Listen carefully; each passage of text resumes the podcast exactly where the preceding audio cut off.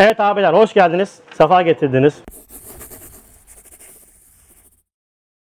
Bugün burada olmanız gerçekten çok önemli. Yani sahir derslerin nispeten bu kadar kalabalık olması ve elhamdülillah Fatih civarında birçok cemaatin, birçok ondan sonra meşrebin farklı hizmetleri var. Oraları da full şu anda. Baha böyle diyor, mübarek diyor, kandil gibi diyor. Her yer diyor full elhamdülillah. Herkes elhamdülillah günahlardan kaçmak için uğraş veriyor. Zaten bu ülkeyle bu kadar uğraşmaların temel sebebi de işte bu kareler. Yani bu maneviyat noktasındaki elhamdülillah herkesin ciddi gayreti. Tamam belki layıkıyla yapamasak da İslam'a hizmet noktasında, sahiplenme noktasında bir genetik bir yapımız var. O yüzden de çok uğraşıyorlar. İnşallah Rabbim fırsat vermesin. Böyle yerleri şu anda işlenen bütün günahlara, günahlı yerlere kefaret eylesin. İnşallah oradakilere de ulaşmayı, onları da kurtarmayı başta nefsimizden başlayarak hepimize nasip eylesin inşallah. Evet 2019'un son günü. Miladi yılbaşı da olsa ömrümüzden 365 gün 6 saat takribi olaraktan harcadık. Ömür sermayemizden bir sene gitti. Çoğumuzun yaş itibariyle kalan zamanı geçen zamandan az. Allah son halimizi en iyi halimiz eylesin. O yüzden bu gece hepimizin üzerine düşen en büyük vazifesinden bir tanesi şu 365 gün miladi de olsa ne yaptım, neleri yapmadım, neleri daha yapabilirdim diye bir kendini muhasebeye çekmesi kişiye fayda sağlar. Ölmeden önce ölünüz hesaba çekilmeden önce hesaba çekildiğini sırrınca hepimiz kendimizi bir analiz etmemiz lazım. Yani şirketler nasıl ki sene sonunda kar ve zarar devranında hesaplamalar yapıyorlar. İşte açıkları kapatıyorlar. işte vesaire ondan sonra eksikleri tamamlıyorlar. Hepimiz de miladi de olsa bu gün kendimizi bir analiz etmemiz lazım. Ne eksiklerimiz var? Nelerde hata ettik? Neleri daha fazla yapabilirdik? Nelerde ondan sonra gayretsizlik yaptık vesaire şeklinde bir tefekkürle bir muhasebeyle bu geceyi değerlendirebiliriz. Ve diğer bir noktada ilk dersimizin konusu günah ve günahkar kavramı üzerine duracağız. Maalesef e, yaptığımız en büyük hata şu. Günaha karşı göstermemiz gereken sert tavrı, dik duruşu günahkara karşı gösteriyoruz. Yani günaha girenlere karşı gösteriyoruz. Neticede ne oluyor? Bu gece vesaire zamanlarda nefsi emmaresine uyan, işte his ve hevesine mağlup olan, günahlara giren insanlara karşı o gönül köprümüzü de maalesef koruyamadığımızdan dolayı çoğunu kaybetmiş oluyoruz. Ulaşamıyoruz. Belki de tövbelerine vesile olamıyoruz. O yüzden dersin ilk konusu günah ve günahkar üzerine olacak. Şimdi günah ve günahkarın lügat manalarını verelim. Günah bildiğiniz üzere cezaya gerekten amel, dine aykırı iş ve Allah'ın emrine itaatsizlik olarak geçiyor. Kur'an literatüründe de cürüm, cünha veyahut da masiyet şeklinde manaları var. Günahkar da cezaya gerektiren ameli işleyen kişi. Yani birisi fiil, günah, diğeri fail. Yani o işi işleyen. Bu derste konuyu 5 noktada ele alacağız. Birinci nokta şu. Tin suresi 4 ve 6. ayetlerin ve aynı zamanda Ali İmran suresinin 159. ayetlerinin bir nevi manevi tefsirini yapmaya çalışacağız. İkinci olarak da günaha girmemizin temelinde ne yatıyor? Neden ben günaha giriyorum? Yani fiili değil de o fiili iten ana kavramı araştırıyoruz. Yani buzdağının gözüken kısmını değil de üst kısmını değil de buzdağının alt kısmını. Neden ben günaha giriyorum? Onu anlamaya çalışacağız. Üçüncü olarak da günahlardan nasıl kurtulurum? Ne yapmam lazım kurtulmak için? Dördüncü olarak da günahların bu dünyadaki zararları nelerdir? Hani hep ötelerde bir zarar, ötelerde bir azap olarak anlatılıyor ya bize. Günaha girdin, yanacaksın, günaha gideceksin, yanacaksın, yanacaksın, yanacaksın diyerekten ötelere itilmiş bir din mantığıyla yaklaşıyoruz ama bu dünyada da bu günahların bir faturası var. Onu anlamaya çalışacağız. Son olarak da günahkara karşı tutumumuz nasıl olmalı? Ne yapmak lazım? Günahkar insanlara karşı nasıl davranmamız lazım? Ayet-i kerimenin manası şu. Bismillahirrahmanirrahim. Lekat halaknal insane fi ahseni takvim thumme redetnahu esfele safilin. İllellezine amenü ve amenü salihat. Andolsun ki biz insanı en güzel bir şekilde yarattık. Ahseni takvim. Sonra da onu en aşağı seviyeye indirdik. Ancak iman edip güzel işler yapanlar müstesna. Yani bu Tin suresinin 4 ve 6. ayetlerinin tefsirini yapmaya çalışacağız. Şimdi sorunun başlangıcı neydi? Günaha girmemizin temelinde ne var? Yani neden ben günaha giriyorum? Birçok sebep var da mesela günah mantığını araştıran birçok yazı okudum. Yaklaşık 25-30 sayfaya yakın. Bu noktada böyle doktora yapmış, tez hazırlamış insanların yazılarını okudum. Çok güzel ele almışlar meseleyi. Ve bunun dahili, harici birçok sebebi var. Çevre faktörü vesaire bilmem ne ama işin temelinde ben bu ayeti kerimenin sırrında Üstad 23. sözde güzel bir meseleyi açıklıyor. Yani biraz daha temeli iniyor. O da nedir? Bakın önce insan tanımını yapacağız. Nedir insan? İnsan nur iman ile alayı illiğine çıkar, cennete layık bir kıymet alır. Ve zulmeti küfür ile esfeli safiline düşer, cehenneme ehil olacak bir vaziyete girer. Evet ne yapıyormuş iman? İnsanı alayı illiğine çıkartıyormuş. Yani yaratılış noktasında en üst seviyeye çıkartıyor. Küfür ise ne yapıyor? Onu aşağılara indiriyor. En aşağı indiriyor. Cehenneme ehil olacak hale getiriyor. Şimdi konuyu açıklayacak. Çünkü iman insanı Sani Zülcelal'ine nispet ediyor. İman bir intisaptır. Demek ki iman neymiş? Bir bağıymış. Beni sanatkarla bağlıyor. Yani ben bir sanatım ve benim kıymetimi arttıran şey sanatkar olan nispetimdir. Ve iman dediğimiz hakikat da benim o sanatkarla olan bağımın adıdır. Yani ben aslında değer atfetmek istiyorsam, değer kazanmak istiyorsam veyahut da değerimin farkına varmak istiyorsam imanla kimin sanat olduğunu farkına varmam lazım. Birinci aşama bu. Küfürse bunun tam tersi. Şimdi küfür ve kafir İkisi farklı konular. Lisan-ı çok geçen bir hakikattır ve Kur'an-ı Kerim'de geçen kafir kavramının bazısı bu hakikati ifade eder. Ne demek şu? Kafir dediğimiz bir itikadi kafir vardır. Yani Allah'a inkar eden, iman hakikatlerini inkar eden veyahut da iman hakikatlerinden bir tanesini inkar eden kişi kafir olur. O küfür elidir artık itikadi kafir olmuştur. Dese ki yani ben imanın beş şartına inanıyorum ama ya bu kader kısmı benim aleme oturmuyor dedi mi o kişi kafir olur. Veyahut da ben peygambere inanmıyorum dese o kişi kafir olur. Veyahut da hiçbir şey inanmıyorum dese zaten direkt kafir oluyor. Küfür nedir peki? Küfür hakikatin üzerine örtmek manasında kullanılır. Yani var olan bir hakikatin üzerine örten kişi de küfür ehli olur.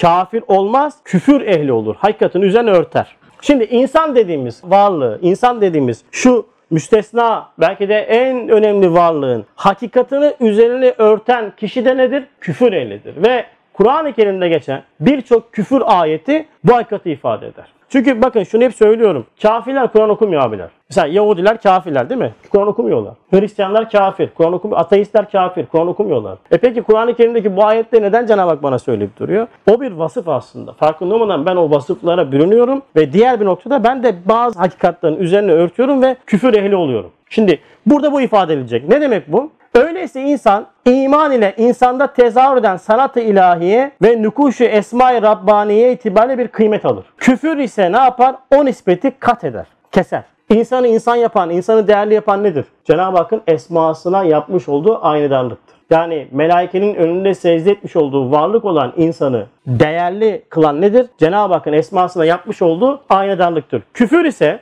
bunu ne yapıyor? Kesiyor. Yani öncelikle yapmamız gereken şu. İnsan önce sorgulaması lazım. Yani ben neyim? Ya ben ne için yaratıldım? Bakın sorgulamadan hakikati bulmak çok zordur. Bu sorgulamak itiraz nevinden değildi. Yanlış anlamayın. Bak şöyle bir yaklaşım tarzı oluyor ya. Ya böyle şeyleri sorgulama. Ya böyle şeyleri sorgulama. Olur mu kardeşim? Kur'an-ı Kerim bana demiş ki etefekkürün düşünmez misiniz? Akletmez misiniz? Sen diyorsun ki bana sorgulama. Yani Kur'an'la çelişiyorsun. Ama bu sorgulamaktaki amaç nedir? Hikmeti çözmektir. Yani eğer insan kendine baktığı zaman, kainata baktığı zaman, sair mahlukata baktığı zaman kendisine verilen birçok cihazatın sair mahlukatın üzerinde olduğu, fevkinde olduğunu farkına varır. Ama ve lakin yaşantı olarak da en düşük seviyedeki bir hayvanata bile diyor üstad ne yapıyor? Yetişemez. Bak en düşük hayvanata ne yapar? Yetişemez. Buna serçe kuşunu misal veriyor. Geçen bir tane kardeş sordu. Dedi ki abi dedi neden dedi Risale'de serçe nazara veriliyor? Kubilay abi düşündün mü hiç? Serçe. Serçe aşağı, serçe yukarı. Üstad çok serçeyi nazar verir. Hepimizin sürekli gördüğümüz bir hayvandır. Bir, hayvanat tayfesi içerisinde çok böyle latif olan fakat küçük olan tamam mı tabiri caizse hani kuş beyni diyerekten bazen böyle şey yaptığımız küçümsediğimiz bir varlıktır. Fakat serçeye dikkat ettiğiniz zaman göreceğiniz şudur ki insanın hayal etmiş olduğu bütün o maddi noktadaki rahat hayatı serçe kuşu yaşar. Misal Ev derdi var mıdır? Bütün ağaçlar onun yuvasıdır. Ruhsat alma derdi yok. Kaçak yapı, belediye yıkma derdi yok. Değil mi? Müteahhite verdim yok. Kiralık sahip yok. Nerede yuva? Tak yaptı. Yuvayı yaptı. Karnın doyuma noktasında 3-4 tane buğdayla işi bitirir değil mi? Şimdi siz yediniz pilavı, çayı da içtiniz, bir tarafınız eksik. Ne eksik? Tatlı. Bir tarafınız eksik. Ama serçenin böyle bir derdi yoktur. 3-5 tane çöpü alır Allah'ın. Hop karnını doyurur. Gelelim hepimizin böyle merakla özellikle erkek tayfesinin medarı iftiharı olmuş olan şehvet noktasında da hayvanat tayfesi içerisinde en pik seviyede çiftleşme oranına sahip hayvan serçedir. Evet öyle diyorlar. 40-50 arası. Yani dikkat ederseniz bakın maddi olarak yaşantı olaraktan da kılık kıyafet derdi yok. Yazlık kışlık sürekli değişiyor. Değil mi? Şimdi ben kardeşim hayvan gibi yaşayacağım. Bak şimdi ben kendimi vahiy ve sünnetten bağımsız şekilde değerlendiriyorum. Diyorum ki kardeşim ben bu dünyaya geldim hayvan gibi yaşarım. Hiç kimse karışamaz bana. Din falan benim alemimde yok. Tamam kardeşim gel. Hayvan gibi yaşayacak mısın sen? Hele otur bakalım şuraya. Otur bakalım hayvan gibi yaşayabilecek misin sen? Hayvan gibi yaşaman için aklın olmaması lazım. Doğru mu? Sende akıl var mı? Gelecekten elem, geçmişten endişe duyuyor musun? Nasıl hayvan gibi yaşayacaksın? Sonra bütün almış olduğun lezzetlerin sonu var mı? Var. Nasıl hayvan gibi yaşayacaksın? O zaman ya aklını çıkar al hayvan ol kurtul diyor üstad ya da o zaman insan ol. O zaman insan olmanın yolu da kendini vahiy ile ve sünnetle değerlendirmekten geçer. Çünkü insana değer katan vahiy ile ve sünnetle manalandırmış olan hayattır. Evet şimdi küfür dedik ne oldu? İnsanet hakikatini örttü. Serçeden de daha aşağı indirdi bak. Serçeden daha aşağı indirdi. Şimdi mana kaçtı mı maddenin değeri yoktur. Çünkü madde önem arz etmez. Üstad buna çok güzel bir örnek veriyor. Diyor ki bu sırrı bir temsil ile beyan edeceğiz. Şöyle ki insanların sanatları içinde nasıl ki maddenin kıymetiyle sanatın kıymeti ayrı ayrıdır. Şimdi madde var bir de sanat var. Bu ikisinin kıymeti ayrı ayrı. Nasıl ayrı ayrı? Bazen musavi. Yani madde ne kadar değerliyse manada o kadar değerli. Bazen madde daha kıymetli. Bazen madde daha kıymetli. Ama bazen oluyor ki 5 kuruşluk demir gibi bir maddede 5 liralık bir sanat oluyor. Bazen de bakıyorsun ki kullanılan malzeme çok ucuz fakat üzerindeki sanat çok fazla. Çok değerli. Belki bazen antika olan bir sanat 1 milyon kıymeti aldığı halde. Tabii böyle antikacılar var ya bazı Facebook'ta görür müsünüz bilmiyorum da antikacıların böyle mezatları oluyor. Adam bardak satıyor işte. Bu bardak diyor 1980 yılına ait bir bardak yani. Tamam 80 yılı bardak yani. 80 yılında olsa bardak. Ama bardak benim nazarımda bardak. Ve hatta adam bir tane saat koymuş. Seiko bir saat var. Ya diyor bu saat bu Seiko diyor. Bilmem kaç yıllık bir saat. Saat. Benim için hiç anlam ifade etmez. Hiç saat kullanmayı da sevmem. İstediği kadar eski o antik olsun fark etmez. Ama ne yapıyorum bak Seiko saatin işte şu zamanki Seiko saat değer atfediyor değil mi? Ne yapıyor? Benim alemimde değil ama o işten anlayan antikacılar noktasında değer atfettiği için normalde maddesi 10 lira, 20 lira, 100 lira olan şey değeri belki de 100 katına, 200 katına çıkıyor. Şimdi aynen bunun gibi de bak. Öyle antika bir sanat antikacıların çarşısına gidilse harika pişe ve pek eski hünerver sanatkarına nispet ederek o sanatkarı yad etmekle ve o sanatla teşhir edilse 1 milyon fiyatla satılır. Eğer kaba demirciler çarşısına gidilse 5 kuruşluk bir demir pahasına ne yapın? Alınabilir.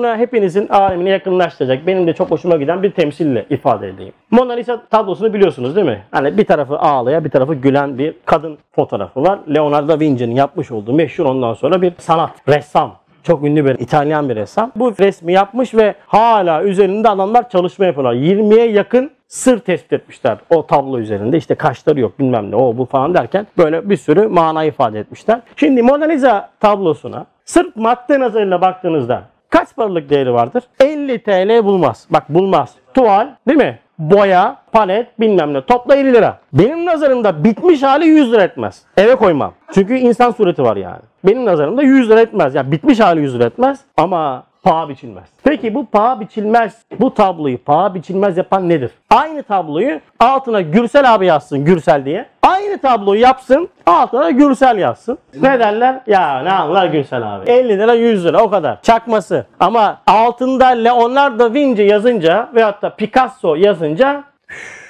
diyorlar ki hacım bu adam pir, bu adam usta, bu adam her fırça darbesinde acip manalar yapan, ifade eden bir sanatkar diyor. Bak sanatkarına nispet edildi, değer birden bine çıktı. Ya öyle antika şeyler var ki adam muzu bantlamış 100 bin dolar satıyor ya. Ya anlamıyorum yani muz ya Allah'ın sanatı yani. Üzerine hiçbir tasarruf yok. Almış muzu koymuş üzerine bandı çekmiş kaç paraya sat biri de gelmiş soymuş yemiş mi ne? Hayır sanki muz yok yani. Al bir tane daha yapıştır. Bakın adam ne diyor işte Türkiye'de yakın boş tuvale bak boş tuvale bilmem kaç para para verdiler. Sırf sanatkar yüzünden. Tabi ahmaklığın sonu yok. Ya boş tuval ya adam resim yapmamış yani. Adam çok boş düşünmüş diyor. Şimdi alıyor tuvali alıyor duvara asıyor. Bakın sanatkara nispet edildiği vakit bakın sanatkara nispet edildiği vakit en adi basit şey değer kazandı. Doğru mu? Bak çok güzel bir misal bu şimdi. Şimdi geliyor konuyu bak güzel bir örnekte insana bağladı. İşte insan Cenab-ı Hakk'ın böyle antika bir sanatıdır. He. Değil mi? İnsan neymiş? Cenab-ı Hakk'ın antika. Bakın sanat var, bir de antika sanat var. Antika değerlidir. Ne kadar eskiyse o nispette değerlidir. Çünkü neden? Sanatkar nispet ediyor ve zaman var. Doğru mu? Ve en nazik ve nazinin bir mucize kudretidir. Antika sanatları mesela bazı sergilerken ne yapıyorlar? Özel koruma, klimalı şey bilmem ne bilmem ne. Özel bir muameleye tabi tutuyorlar. Değerlidir. Mesela fotoğraf çektirtmiyor. Diyor ki flash diyor zarar veriyor. Bak flash ne olacak lan flash? Yok diyor çekemezsin. Flash zarar veriyor. Ne zarar verecek ya? Yok. İşte ısıyı ona göre ayarlıyorlar. Yaklaştırmıyor. Ellemek zaten hakeza. Antika. Antika ve nazik bir mucize kudreti. Şimdi insan neden bu hale getirmiş? Neden bu kadar değerli? Bütün esmasının cilvesine mazhar ve nakışlarına medar ve kainata bir misale musagar suretinde yaratmış. Bütün esmasına ne yapıyor? Mazhar, nakışlarına medar yapıyor. Aynı zamanda kainata da bir numune yapıyor. Kainatta ne varsa sende bende var. Bütün alemler bize derc edilmiş. Mesela alemi misal. Değil mi? Alemi misal gibi bir alem var. Şimdi ilk defa mı duydunuz bilmiyorum ama alemi misal yani görüntü alemi. Sen o alem senin içerisinde var. Ne yapıyorsun? Gözünü kapatıyorsun. Hop rüya alemine giriyorsun. Rüya aleminde alem misalle görüşüyorsun. Alem misalde o alemi gezmeye başlıyorsun. Nerede alem varsa Cenab-ı Hak ne yapmış? İnsana derc ediyor. O yüzden insan çok kıymetlidir. O yüzden bütün melaikeye de üstünlük sağlamıştır. Bu yüzden. Melaikenin insana secde etmesi insanın nazik ve nazinin bir mucize kudret olmasından dolayıdır. Çok önemli bir varlıktır insan. Ama şimdi nasıl ki sen çok sanatlı bir eseri gittin, demirciye götürdün. Dedin ki kardeşim şu kaç para veriyorsun? Adam baktı. Abicim Picasso'nu tavla. Ne anlarım ben Picasso'dan? Bunun demiri yok kardeşim ben bunu almam der yani. Demir yok ya. Bunda 5 kuruşluk demir var diyor. 5 liralık demir. Alır 5 liralık demire. İnsan da eğer kendini doğru tanımlamazsa, Kur'an ve sünnetle doğru tanımlamazsa, nur iman içine girmezse, küfür ne yapar? İnsanın içine girse o vakit bütün o manidar nukuşu esma ilahi karanlığa düşer. Artık insan bu dünyada ne oldu, ne etti, ne yaptı belli olmayan manasız bir varlık olmaya başlar. Küfür ne yaptı? Hemen insanı değerinden düşürdü. Bakın insan kıymet bilmiş olduğu şeyi korur. Buna hangi misali vereceğim Gürkan'cığım? Çok basit. Hayat içerisinde. Telefon misaliyle ben bunu hep örnek veriyorum değil mi? Bakın Baha abinin telefonu. Artık benden üstünleri var. Eskiden hep fakir zirvedeydi ama artık fakirlik maalesef alamıyoruz. İşte 11 Pro Max. Bundan daha yukarısı yok yani. Hemen cam kırılmaz filmi çekiyorsun. İşte kılıfını alıyorsun. Değil mi? Hatta sigortalıyorlar biliyor musunuz? Telefonu 33 on olsaydı yapar mıydı? Yapmaz değil mi? Araba ne kadar lükse lüks olduğu nispette kasko yapılmıyor mu? Mesela Broadway'in olsa kasko yapar mısın? Zaten kaskolar yapmaz. Yani hayır sen yapsan da kasko yapmaz yani. Der ki bu araba nesini ben kasko yapayım yani. Elimde kalır. Bak değerinin farkına vardığın anda koruma psikolojisi otomatikman gelişir. İşte benim bu kadar rahat günahlara girmemizin temelinde bu var işte. Biz maalesef dinin bana vermiş olduğu değerin farkında değiliz. O değeri küfürle örtünce ne oluyor peki? Ayet-i Kerime'de ne buyuruyor Cenab-ı Hak Furkan suresinde? Onlar diyor hayvanlar gibidir. Hatta diyor belki onlardan daha aşağıdır işte. Niye bu hale geldi? E, insaniyetini kaybettin. Dinin sana vermiş olduğu âli bir makam vardı. Değil mi? İnsanet makamı vardı. Onu küfürle örttüğün için, esma ilahi gizlediğin için, intisabını kestiğin için, nasıl ki resmin Picasso olan bağını kesince bir tuvalden ibaret kaldı. Leonardo da Vinci ile irtibatını kesince tuvalden ibaret kaldı. Hiçbir mana ifade etmedi. İnsan da eğer imanla intisabını kesti mi o zaman işte nedir? Yürüyen bir affedersiniz hayvan haline gelir. Hayvanın bir manası da hayatlı bir varlık anlamındadır. Yani yürür, yaşar, içer, yer, uyur, kalkar, doldurur, boşaltır. Yaşıyor musun? Yaşıyorum. Buna da yaşamaksa yani. Demek ki benim günahlara girmemin temelinde şey olarak ne varmış? Değerimi bilmemem. Kıymetini bilmemem varmış. Bu bir. Şimdi günahtan nasıl kurtulacağım? Şimdi tamam günaha giriyoruz da abi nasıl kurtulacağız? Şimdi bir çözüm lazım. Bir tebliğ metodu lazım. Çünkü bu zamandaki tebliğ metotları maalesef insanları o günahtan vazgeçiremiyor. Ne yapmak lazım? Bakın Kur'an-ı Hakim'in sırrı icazıyla yani mucizeliyle hakiki bir tefsir olan Risale-i Nur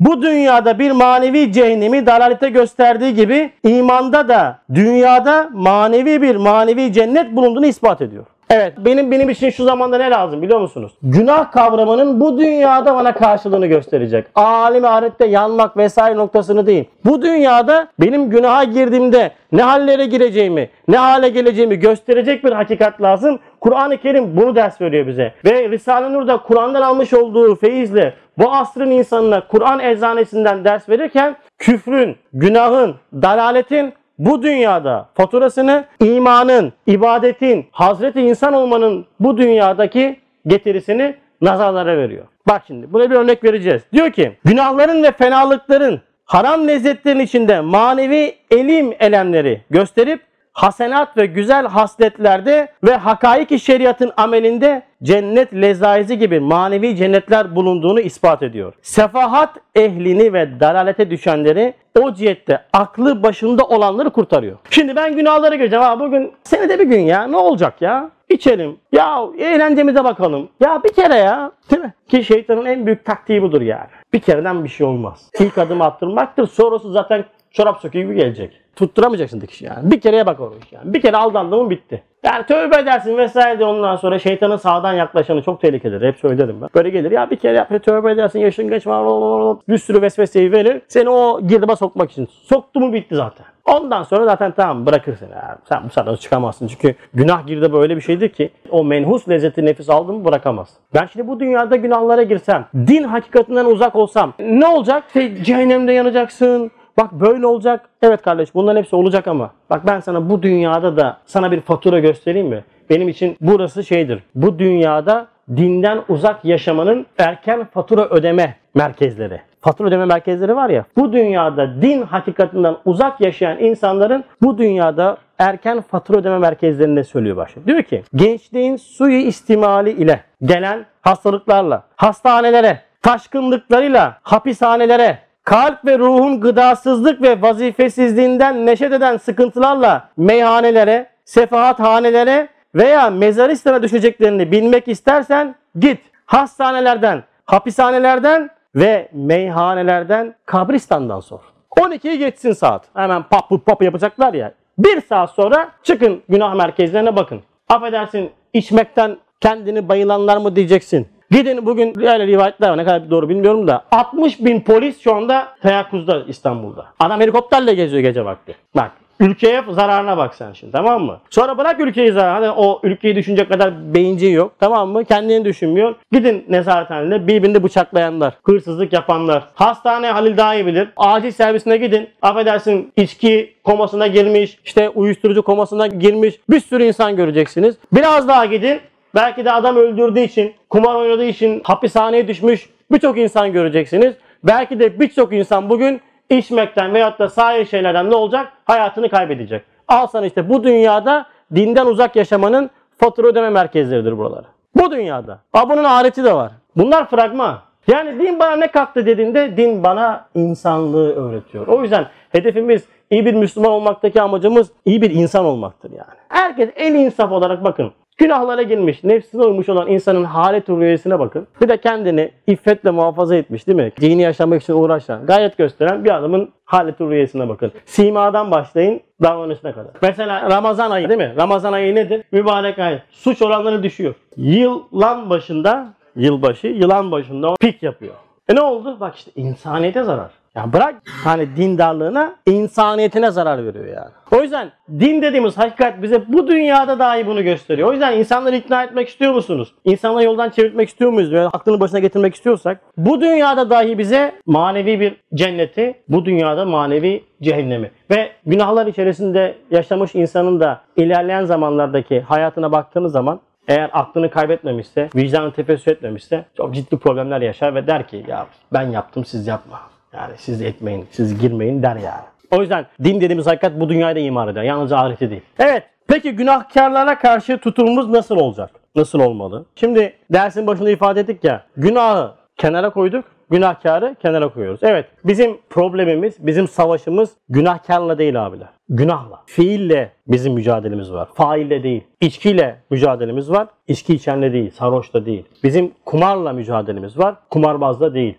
Bizim zina ile mücadelemiz var. Zaniyle değil, zina yapanla değil. Elimizden geldiği kadar günah fiiline karşı hassas ve sert olacağız. Fakat günahkarlara karşı aynı sertliği göstermiyoruz. Özellikle sosyal medya üzerinden çok böyle radikal yaklaşımlarla meseleye yaklaşıyoruz. İşte Efendimiz Aleyhisselatü Vesselam buyurmuş ki kim bir kavme benzerse o da onlar gibidir. Hadis-i şerifi alıyor. Allah razı olsun. E işte bugün Noel adı altında yapılan eğlencelere giden insanları hemen kafir kıvamına sokmak için uğraşıyor. Şimdi her zaman da söylüyorum kimse Noel kutlamıyor abiler bugün. Adam zaten eğlence bahane arıyor. Yılbaşı gelmiş hazır bahane gidiyor işte hopluyor zıplıyor günahlara giriyor. Kimse de Hristiyanlık genelde Noel'i kutlamıyor yani bunu bilin. Kimseye de kafir yapmayın. Kimseye etiket vurmak gibi bizim vazifemiz de yok yani. Kimse öyle bir vazife verilmemiş. Yani sizler kafirlersiniz öyle onlara benzeyen. Tamam onlara benzeyenleri alın şimdi birazcık ben sazı elime alayım. Onlara benzeyenler. Hanginizin kıyafeti İslami kıyafet? Çoğunuzun altında blue jean var. Blue jean'i kim çıkardı? Onlar. E siz de onların kıyafetindesiniz. Onlara benziyordunuz. Değil mi? He, o zaman siz de o gruba giriyor musunuz? Birçoğunuzda sakal var. Ama gayri İslami sakal. Yani artistlerin sakalı işte. Falancanın sakalı, filancanın sakalı. Değil mi? Moda sakalı. İtalyan sakalı, kirli haşa sakal gibi sakallar var. Şimdi sen böyle sakalları bırakınca onlara benzemiş olmuyor musun? O zaman onlardan mı olmuş oluyorsun? Birçoğumuzun aile yaşantısı harbiden onlar gibi. Hatta onlardan da beter. Yaşantı olarak söylüyorum. Eve ondan sonra e, kız arkadaşını getiriyor işte bu benim flörtüm diyor. O da diyor ki benim gelinim diyor vesaire. Bakıyorsun yaşantıya tamam mı? Tam bir Avrupa Frank meşrebi diyor üstad. Aynı onun gibi. Onlardan mı olmuş oluyorsun yani? Niye ondan sonra iğneyi kendine batırmıyorsun da millet için uğraşıyorsun? Fakat zor olan nedir? İnsanın nefsiyle uğraşmasıdır. O yüzden günahkara karşı olan tavrımız ne olacak? Mümkün olduğu kadar şefkatli olacak. Ama günaha karşı bir o kadar da net olmamız lazım. Bakın üstadın hayatından güzel bir örnek vereceğim. Diyor ki bir zaman Eskişehir hapishanesinin penceresinde bir Cumhuriyet bayramında oturmuştum. Karşısındaki lise mektebinin avlusunda büyük kızlar ne yapıyordu? Gülerek raks ediyorlardı. Birden manevi bir sinema ile 50 sene sonraki vaziyetleri bana göründü. Ve gördüm ki o 50-60 kızlardan ve talebelerden 40-50'si kabirde toprak oluyorlar. Azap çekiyorlar. Ve 10 tanesi 70-80 yaşında çirkinleşmiş, gençliğinde iffetini muhafaza etmediğinden sevmek beklediği nazarlardan nefret görüyorlar. Nice sinema artistleri var şeyde öyle huzur evinde ölüyor. Hayatını pespaye yaşamış. Dinden uzak yaşamış. Sonra çok ben dinlerim. İşte bir ziyaretçiye bile muhtacız diyor. Kimse gelip gitmiyor diyor. İffetini muhafaza etmediğinden sevmek beklemiş olduğu nazarlardan en yakın akrabalarından istiskal görmüş yani. Bırakmışlar gitmişler. Sonra diyor ki katı müşahede ettim. Yani net olarak gördüm. Onların o acınacak hallerine salladım demiyor. Ağladım diyor. Evet.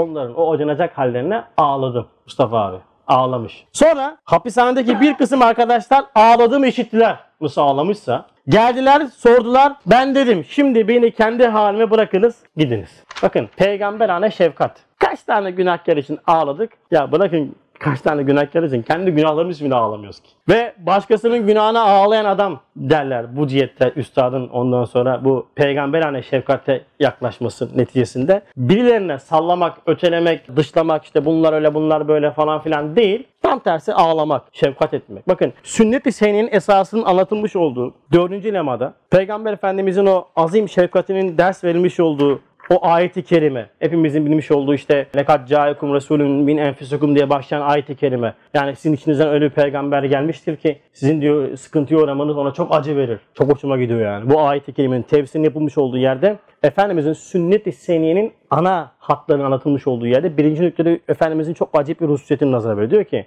Resul-i Ekrem Aleyhisselatü Vesselam'ın ümmetine karşı kemali şefkat ve merhametini ifade ediyor ayet-i kerime. Ve rivayet-i sayya ile mahşerin dehşetinden herkes hatta enbiya dahi nefsi nefsi dedikleri zaman Resul-i Ekrem Aleyhisselatü Vesselam ümmeti ümmeti diye rehfet ve şefkatini gösterdiği gibi. Nerede? Mahşerde. Herkesin nefsini düşündüğü zamanda. Yeni dünyaya geldiği zaman ehli keşfin tasdikiyle validesi onun münacatından ümmeti ümmeti işitmiş. Şimdi bir sene geçti. Bakın çoğunuz böyle sohbetlere gidiyorsunuz. Yani bizim kemik ekibin çoğu burada. Sağ yerden gelen arkadaşlar da var. Sosyal medyadan bulanlar da var vesaire vesaire. Her hafta bir kişiyi arasak iki hafta sonunda 52 kişiyi aramış olursunuz. %50'sini sohbete getirme imkanınız olsa değil mi? Ortalama ne yapar? 25 kişi yapar. Herkes 25 kişi için sene içinde gayret gösterse bizim buraya külliye dikmemiz lazım. Ama biz ne yapıyoruz o zaman? Bugün ders var. Ders karşı 9'da. Çeyrek kala çıktık mı tam içeri gireriz Allah'ın izniyle. Ve hatta şimdi ders kalabalıktır. Zaten biz de eskiyiz. Herkes de aynı seviyede girersek olmaz yani. Yıllarımızı vermişiz. Tarık da aynı zamanda mı derse gideceğim ben? En iyisi ne yapıyorsun? Daha sonradan katılıyorsun. Kültürel Müslümanlık kültürel nurculuk veyahut da kültürel işte falanca cemaatçilik yapmaya başlıyorsun. Tatilin var. Gelip medresede birisini çekmek, bir işin yardım etmek varken ne yapıyorsun? Evde hanımın kahveye getiriyor. Ne güzel. Oh çok güzel. Elhamdülillah. Ne rahat. Bugün hepimizin ciddi gayreti olsa bakın bir sene sonra sizin hepimiz bir niyetlenelim. Dedim ki ya ben bir sene içinde bu daireye 10 kişiyi sokmak için, çekmek için uğraşacağım desek hepimiz hepimiz. Ya emin olun ki böyle yerler dolar taşar yani. Ve şu anda o günahlar içerisinde olan birçok insana biz ulaşamadığımızdan dolayı onların da üzerimizde manevi mesuliyeti var. Manevi mesuliyeti var buna emin olun yani. Ha biz ne yapıyoruz? Kendimiz buradayız ya şimdi. Ha bunlar var bunlar kafircikler bunlar. İşte bunlar onlar böyle bunlar böyle. Beter olsun diyoruz. Bunlar aa falan diyorsun. Bakıyorsun sürekli şekilde bir yargılama, sürekli şekilde bir öteleme halindeyiz. Ve bu ötelerken bir yerleri suçlarken de farkında olmadan diğer parmak da eneği gösteriyor. Konular orada yani biz de açsane buradayız yani. İşte görüyorsunuz işte sohbet var, işte zikir, tefekkür var. Onlar öyle, ben böyle. Onlar öyle, ben böyle. E kime ne fayda? Ayet-i Kerime'de bak ne diyor? Ali İmran suresi 159. ayet. Allah'ın rahmeti sayesinde sen onlara karşı yumuşak davrandın. Eğer kaba katı yürekli olsaydın onlar senin etrafından dağılıp giderlerdi. Artık sen onları affet, onlar için Allah'tan bağışlama dile. Bağışlama dile.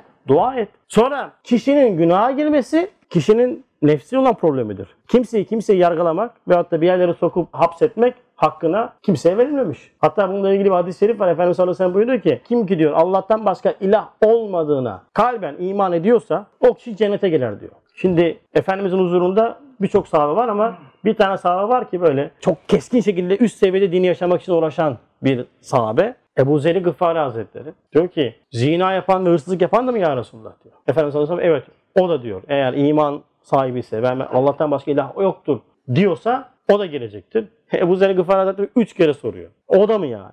En son Efendimiz sallallahu aleyhi ve sellem ne biliyor musun? Ebu Zer Gıfari diyor istemese de zina yapan da hırsızlık yapan da eğer kalben la ilahe illallah diyorsa cennete girecektir diyor. Onlara şimdi sen desen ki ya cehennemliksin, cehenneme gireceksin ne olacak? Adam bakacak zaten ümit yok. İşte bitmiş. Ya bu saatten sonra cehenneme gireceksem o zaman vur dibine ondan sonra bana bu dünyayı kurtaralım. Ahirette yanacaksak bana bu dünyada keyif sürelim. Haşa. Öyle olacak yani. Ümitsizlik ganyasını açacak. Çünkü şeytan ümitsizlik perçininden yakaladı mı kişiyi indirir aşağı. Ama şu var. Yani bir anda ümit var olmak, ümitlendirilmek için tebliğ yapılırken de o dengeyi de kaçırmamak lazım. Haf ve reca. Hani diyor ya beynen rafi ve reca işte o korku ümit arasında olacak yani. Şimdi bir hadiste böyle derken diğer taraftan ondan sonra çok acayip hadis şeritler var. Korkutucu ve ondan ürkütücü. Yani bu demektir ki ya zina yapan, hırsızlık yapan da cennete girecek. O yüzden hadi babam siz de tadınızı alın olan bak bunu yapın diye haşa böyle bir yol göstermek değil. Düşmüş insana yapılacak olan muamele onu kurtarmak için. Yoksa düşmeye teşvik olarak algılanmamalı yani. Yoksa la ilahe illallah hakikatinin insanın kalbini işlemesi zaten çok zordur. Öyle dilde olan değil yani. La ilahe illallah dedi ama kalbe işlemiş mi? Dille demekti ki dille ikrar kalben tasdiktir asas olan ya. O yüzden ne yapacağız? Biz elimizden geldiği kadar peygamberane şefkati esas tutmamız lazım. Dışlamakta, ötelemekte, etiketlemekte kimseye bir faydamız olmaz. Kurtaracağımız insan varsa da kurtaramayız. Bırakın kurtaramadığımızı ötelediğimiz için de onun da faturasını Allah muhafaza üzerimize alma gibi bir durum olabilir. Allah muhafaza eylesin inşallah. El Fatiha.